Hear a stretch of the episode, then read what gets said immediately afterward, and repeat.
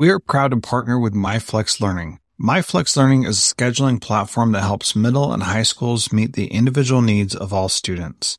Students can easily create and manage time for flex blocks, win time, activity periods, RTI, counselor and teacher appointments, and so much more. Even my favorite, synergy time. And with its built-in accountability tool and reporting features, MyFlex Learning solves your challenges around getting kids where they need to be and understanding how flex time is spent. Make flex time work for you. Visit myflexlearning.com slash BE to learn more and receive $500 off your first year. That's myflexlearning.com slash BE. This B Podcast Network show is presented by IXL. IXL's all-inclusive online teaching and learning platform simplifies edtech needs and accelerates achievement in 95 of the top 100 U.S. school districts. IXL delivers personalized learning across a comprehensive pre-K-12 curriculum, including math, language arts, science, and social studies, and helps you assess student performance through actionable, real-time insights at every level of your school or district. This one solution performs work that typically requires dozens of tools. Want to find out why so many leading districts trust IXL? Visit IXL.com slash BE. That's IXL.com slash BE. Welcome to the Transformative Principal Podcast, where we learn how to be an amazing educational leader. I am your host, Jethro Jones. Are you ready to be a transformative principal? I'm looking for about 10 people who are ready to do what it takes to lead with integrity, find balance, and take your school to the next level. If you're looking to improve your leadership in a measurable way, Go to transformativeprincipal.org slash mastermind to see if you qualify to join a group of like-minded people who are ready to be the best principals in the country. Transformative Principal, episode 120 with Jon Laffoon.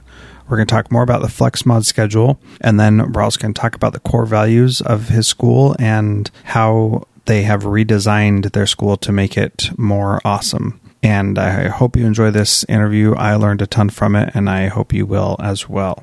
Please do me a favor and share this with the other principals and leaders in your school and district, and let's help everyone be the best leaders they can be. It's hiring season all across the country and time to dust off your interview questions. Go to transformativeprincipal.org to download 10 interview questions to find the best teachers. So let's talk about some of the cost saving features that this schedule has allowed you to implement. You talked about not having to build extra classrooms and being able to have more kids in the same space without building extra classrooms.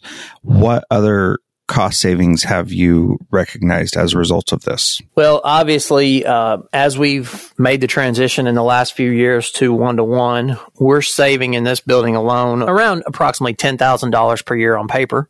Uh, which is a huge savings. I think that would have come had we gone on to the FlexMod schedule or not. But now, with more time for our teachers to plan and collaborate and really embed their professional learning, more and more teachers are really going more towards the digital route a lot quicker than you could have made that transformation because of the schedule.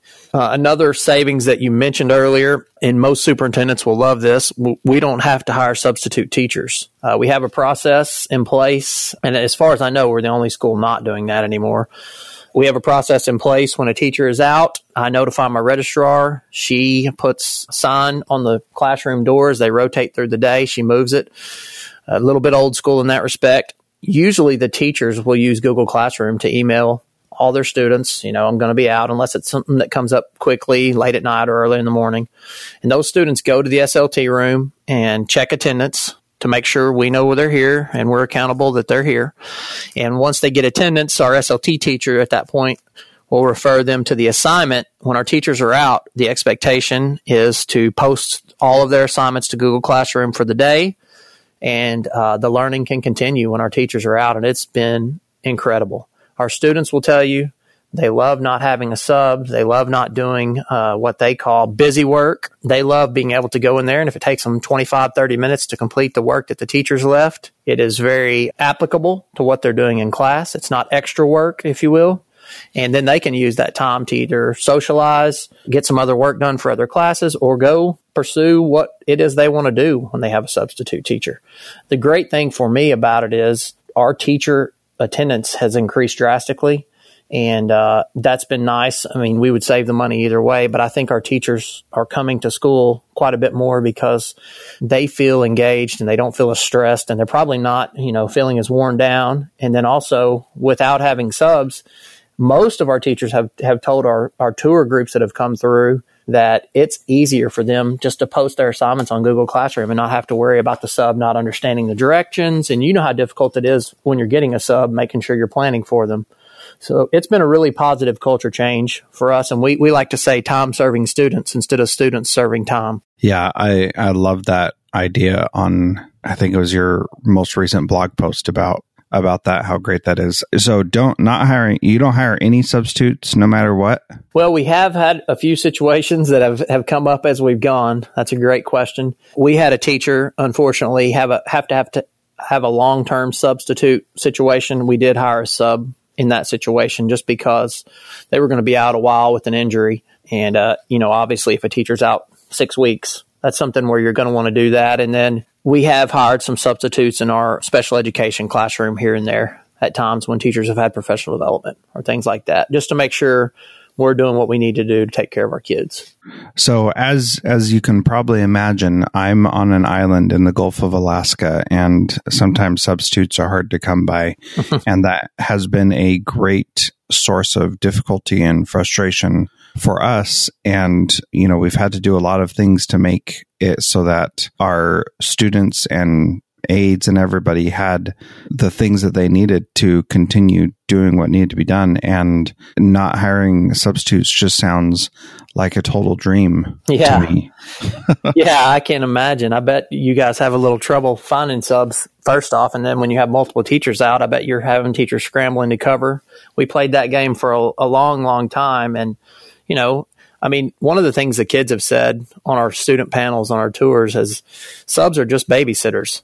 And I don't look at it that way, but that's how the students felt at that time. And so I think giving them work that's relevant to their classes and uh, allowing for them to step up and take the responsibility for their learning has really created a culture where our students don't mind their teachers being out, which relieves the pressure from the teachers quite frankly. And uh, they've both groups, the teachers and the students, have taken ownership, and it's made it a lot easier for the administrative office on on uh, working to hire those subs, which uh, I know you're paying there, Jethro. So it seems that if you have multiple teachers out at once, then you've got a bunch of kids overflowing into the common areas. Has that been a problem? Is that what happens? Or are you able to, are the common areas big enough that there's enough room for kids to be, lots of kids to be in there if their teacher's out? Well, that's something that I cannot understate the importance of. If you or any school decides to try some form of flexible scheduling, you have to plan. One of the little hiccups that we made is some of the savings that we had had. My superintendent allowed me to invest that back into our building. And he knew we were going to save $35,000 on, on subs in this building this year. So he, he allowed me to reinvest that as well. You have to plan out how you want your building to look. And by that, I mean, we didn't have the commons. We didn't have the space. Uh, at the beginning of the year, you know, we might have 150 to 200 of our 600 kids out. And what we did is we looked at it as, okay, let's take our cafeteria, which is our biggest space. Let's redesign it, put in a inspirational Starbucks type theme. Uh, we put in booths and different highboy tables, charging stations, made that a modern space like a Starbucks. And we expected every kid to be there. Well, what we didn't plan for is some kids like to be in quiet. That's kind of our social area in our building. They like to be in quiet, private spaces. And we had the, the company that helped us do the redesign place benches in the hallways. But on a day when, say, one of our largest ILTs, we have 120, 150 kids out, and then you add two or three subs, you may have 180 to 250 kids out. And uh, what we were able to do at that point is kind of redesign add some more furniture in some other spaces that we were not utilizing, such as our gym lobby. We redesigned that and we were able to get the furniture there for pennies on the dollar, thank goodness, from a restaurant in town or in, in Bentonville that was going out of business in adjoining town. And we've created some other spaces for our students. Uh, and you just have to make the spaces very uh, homey and, and, and plan out what you want each space to look like. That's another social area in our gym lobby. The hallways are quiet areas, work zones. Our students do work collaboratively there but they know that, that there's classes going on and they're not to disrupt those classes. You have your two large social areas, and then we have lots of uh, what I call nooks and just little areas where we've placed furniture uh, where students can spread out on top of our commons areas, which accommodate, you know, 10 to 12 students in each one of those offices. So if you really utilize your space differently, think about your school differently, and get outside of the box of every kid has to be in a set place, supervised all the time, to learn, then you can you can take an old building like ours and, and really create enough space for your students. So it sounds like kids are not supervised by an adult 100% of the time. In most schools, that supervision is an issue. And I know your middle school is doing something, a schedule similar to this. Talk about that supervision of students and whether or not that is a struggle or a challenge for you. Uh, traditionally speaking, it probably was a challenge mentally more than actually being a challenge. Traditional school served me well when I was in school. I like the structure. I like knowing where to be. Uh, but at the same time, it did not prepare me for college after school. Uh, I struggled when I got to college, and then all of a sudden, bam, all this open time. Uh, so I think it's just getting outside of the mold and, and breaking, getting your staff to really take ownership and realize that it's our job to teach students the soft skills that they need to be successful wherever they go when they leave our leave our high schools. And and the vision of this is essentially that we're going to teach our kids to we call it our three norms, leave no trace, be responsible. And that that's a huge piece of this personal responsibility is probably the biggest thing that we try to impress upon our students on a daily basis. Our students have adults in the building who are meeting with them and coaching them on personal responsibility. And that's been a huge, huge culture shift for us. And then use time wisely because we all know that teachers always say the real world, you're going to have to do this. Well, our staff took ownership. The real world is not a bell every 45 minutes telling me where to go like Pavlov's dogs. The real world is being flexible and knowing what you need to take care of and treating other people with respect and working well with others and building relationships and that personal responsibility. A big part of that is time and time management. And so we're teaching all those skills within our day every single day for our students. And, uh, I think you have to get out of the box of every kid has to be supervised and teach them to have a culture shift, teach them personal responsibility, uh, teach them to act appropriately, teach them to be on time. Those are skills that we either learn or we don't. And that really dictates if you're going to be successful more than your content knowledge. And our, our teachers and, and our leadership team have just taken a wonderful job, have taken a wonderful ownership of our school and done a wonderful job teaching those skills to our kids. And our kids now are beginning to really know how to act appropriately when they may be in the hall without a teacher there. And that's something that, you know, I couldn't have said two years ago about our students. So we're really proud of, of the culture shift and the work that our staff has done. I'm going to pause for just a minute here and talk about how you can help support the podcast. Thank you so much for listening. I learn a ton from doing this podcast, and I know you do too. If you'd like to support me in this, you can become a patron through Patreon, and that would mean the world to me. You can support me for as little as a dollar a month, but anyone who supports me for $5 a month or more will get the Transformative Principal members only feed, which releases the interviews as I record them rather than on a weekly schedule. If you've binge listened to any of the past episodes of this podcast, this is for you. And I know you're going to love it. So you're going to learn as quickly as I learn. And I thank you for supporting me. To become a patron, just go to transformativeprincipal.org and on the right hand side, there'll be a little button that says Become a Patron. You can click on that and support me. Thank you so much for your support not everything is sunshine and roses. And you're saying things like kids are starting to dot, dot, dot. What are some of the challenges that you have faced as part of this and that you, it took some time to overcome? And what are some things you did to overcome those challenges? Yeah, that's a great point. You have to literally take on a growth mindset to have a culture shift because you're going to face challenges. Some of the challenges we faced and, and and we talked extensively with with the River Bluff school staff and leadership team about this.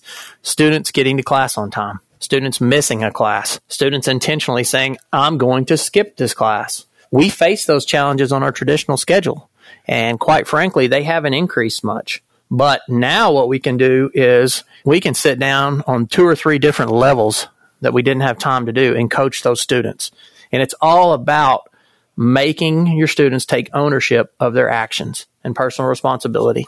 And, uh, you know, if a student intentionally skips a class now, they're meeting with their teacher. They're making it up during that independent learning time. They're also coming to the office and meeting with the assistant principal, Mr. Greenwell or I, and we're coaching them through that. There's going to be a consequence. They're going to have to face a consequence just like you would in a real situation in the world. And they also, a lot of times, are taking ownership for it and uh, you know they're getting a consequence from the school side of things, but they're also able to say, "Hey, you know, it was a bad decision, and here's why," and they're recognizing it. So it's given us a lot of opportunities, much more depth on uh, self awareness for our students than we've ever had the opportunity to present. And we're mentoring our students. And again, that comes down to having a wonderful staff who takes ownership in it and building relationships with those kids and, and then learn them learning when I go out, this is not acceptable and I'm going to have to go from here to be successful. I'm going to have to have personal responsibility and use my time wisely. And it's just been a it's been a great positive opportunity versus the traditional system where it's a discipline referral. They come in, there's a negative connotation, a negative consequence, and you don't have time to coach those students. Yeah, that sounds pretty awesome.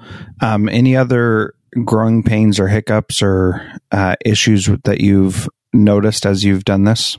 Uh, yes, one of the things that is is not presented in any information anywhere that we always talk about with schools uh, is is what I call phase balance, and by that I mean you can't have every class on a three phase or every class on a four phase. And the reason we we figured this out the rough way after we started school during one of our periods or one of our flights, um, we had I think about seventy five or eighty percent of the classes that were offered on a three phase. Well, what that did during that unscheduled ILT, we were talking about balance earlier, that created a situation where we had 350 of our 600 students out during that time. So you do need to balance your phases uh, as your team plans and you start scheduling and looking at some kind of opportunity for flexible scheduling. You need to consider phase balance. Uh, just explain, be very transparent to your teachers up front. We can't have all three phases during one, flight one or flight two or flight three we need to have some balance here. So let's look at that as a team and figure out what's best for our students. So, talk a little bit more about that. How do you make those decisions? How do you come to decide which classes should be phase three or phase four, which basically means phase four is meeting four days a week and phase three meets three days a week? How do you make those decisions about different content areas? I think you make those decisions based on what's best for the students. Uh, obviously, the teachers need to have a, a ton of input into this is my content. This is kind of how we, our pacing guide dictates that we get to this content. For example, I'm thinking of science, being a former science teacher at a time. The, the three phase works really well for the labs for the lab setup. For an inquiry based lab, you're going to need a little more than 45 minutes. And that nice piece of it is that hour and a half block. But then again, for, you know, we talked about PE as a former PE teacher. You know, I think that content can work on a three or a four phase. So I may defer to the students first and then to the team. Okay, so I have this second flight and we have two, three phases already. You know, I'll take the four flight here. And that's just being professionals and having those teachers come in again and take ownership and uh, planning for what's best for your students is, is kind of how we attack that. Very exciting. So I still have a ton of questions. I know that I've taken a lot of your time today and I appreciate very much you taking the time to talk with me.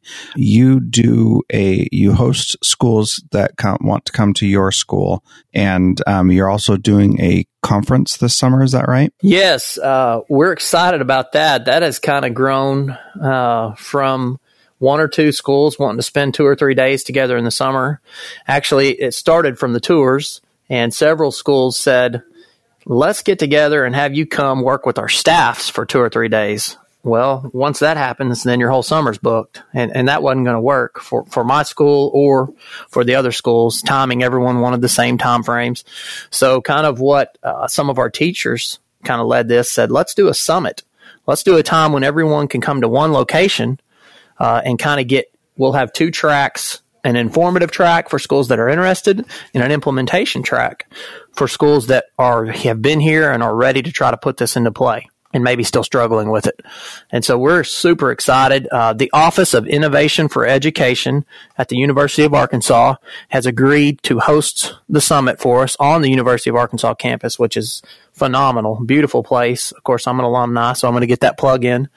But uh, we're going to have a two day summit, like I said, two tracks, and we're really going to bring in some some great speakers and some opportunities from people who are in the system to sit down and work with other teams that are going to come and it's going to be open to anyone and we're, we're putting it together right now. I think we're about to roll out a website to get people signed up and get out information on the summit. And we're super excited about the opportunity to collaborate with other FlexMod schools and then also serve schools across the country or anywhere that might be interested in looking at flexible scheduling to get their thinking process rolling. Well, that that is great. And when you do have that uh, website, make sure you let me know and I'll add that to the show notes so that as people listen to this in the future, they can go to that website and get it. One of the other questions I have is you're, you said you're a one to one school. Are you doing BYOD or is the district providing everything? And do you have to be a one to one school for this schedule to work? Oh, that's a great question. We have talked with a lot of teams that are not to the one to one point this year. Uh, and I think that has opened my eyes to possibly some ways that you could make this work for schools that are not one to one. We really think that this schedule benefits students and teachers. So I would say if you're not one to one, don't let that stop you. We can figure out a way, a system, a systematic process to get the SLT and the ILT and the things that are aided by being digital. Uh, we can get it in place. I, I know we can. I'm, I'm, confident in that. We would be w- more than willing to help anyone get that going.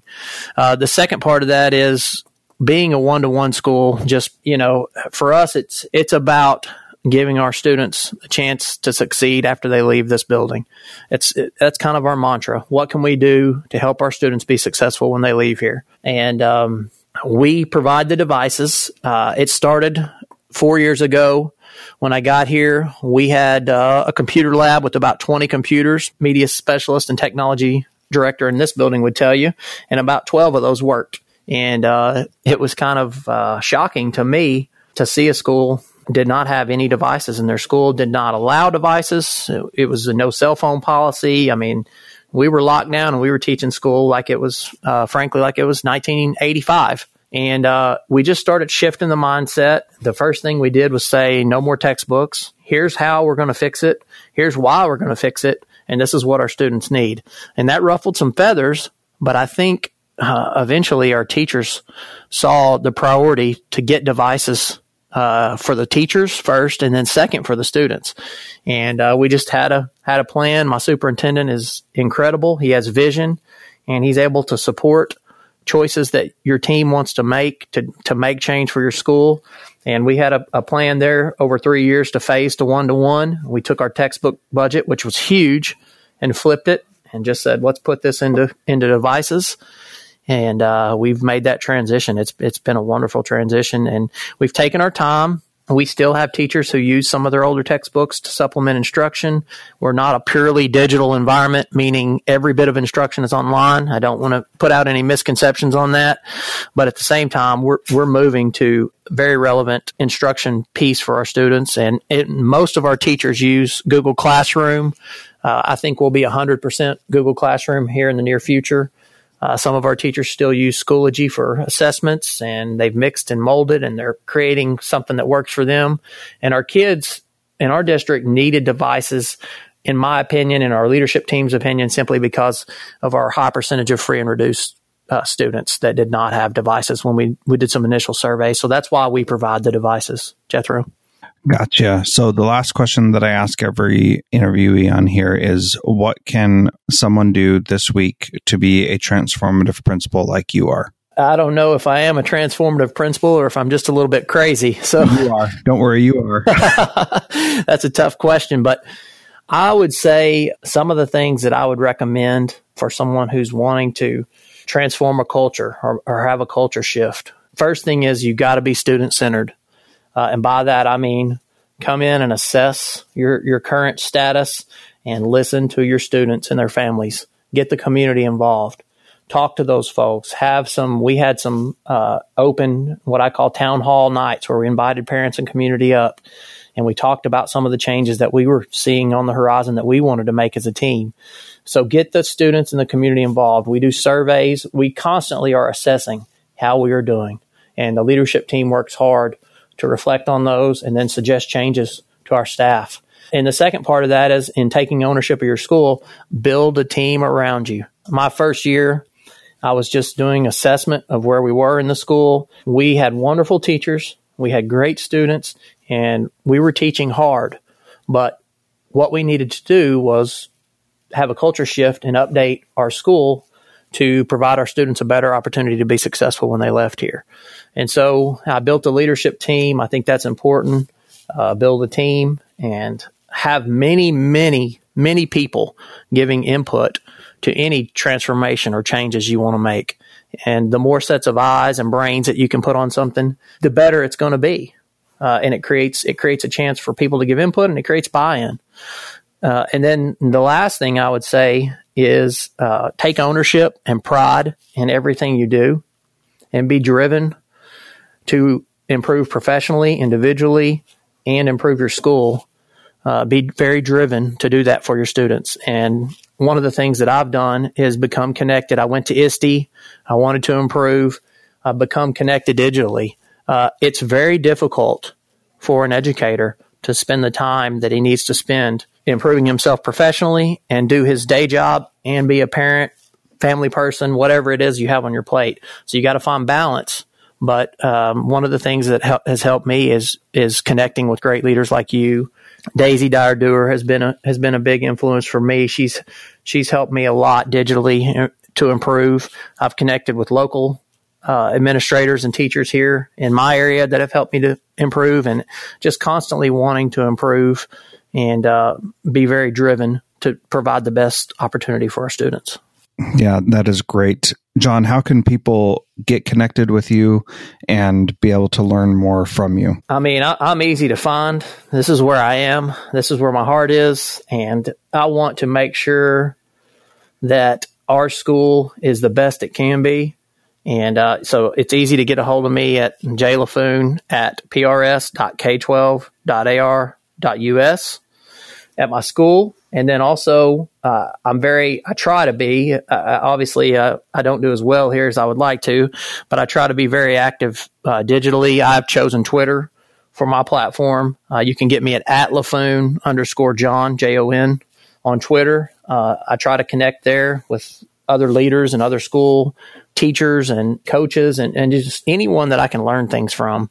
I'm going to soak it all in. That's just kind of my mentality. So those are the easiest ways to, to get in touch with me and connect with me. Great. Well, I sure appreciate your time today, and thank you so much for sharing your knowledge and wisdom with uh, with everybody today. Well, I appreciate you contacting me, and uh, I look forward to some some conversations with you as well, and hopefully, I can learn some things to improve my digital presence from you as well, Jethro. So I appreciate your time too. Thank you for contacting me.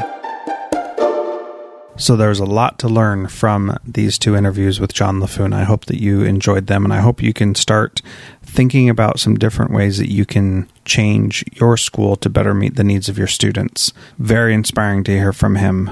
Next week, we're going to be talking with Susie Wise about how to start having empathy for your students. She's going to talk about the Shadow a Student Challenge that happened uh, back in February and March and some of the lessons learned from that. In the meantime, please go to iTunes and leave a rating and review for this podcast. That really helps people learn more about it and helps it populate higher up in the iTunes charts and let other people know how great this podcast is and how much you're learning. Thank you so much. There's a link to that on transformativeprincipal.org in the show notes for this episode. Transformative Principal is a proud member of the Education Podcast Network. Podcast for educators by educators. Visit edupodcastnetwork.com for more great podcasts.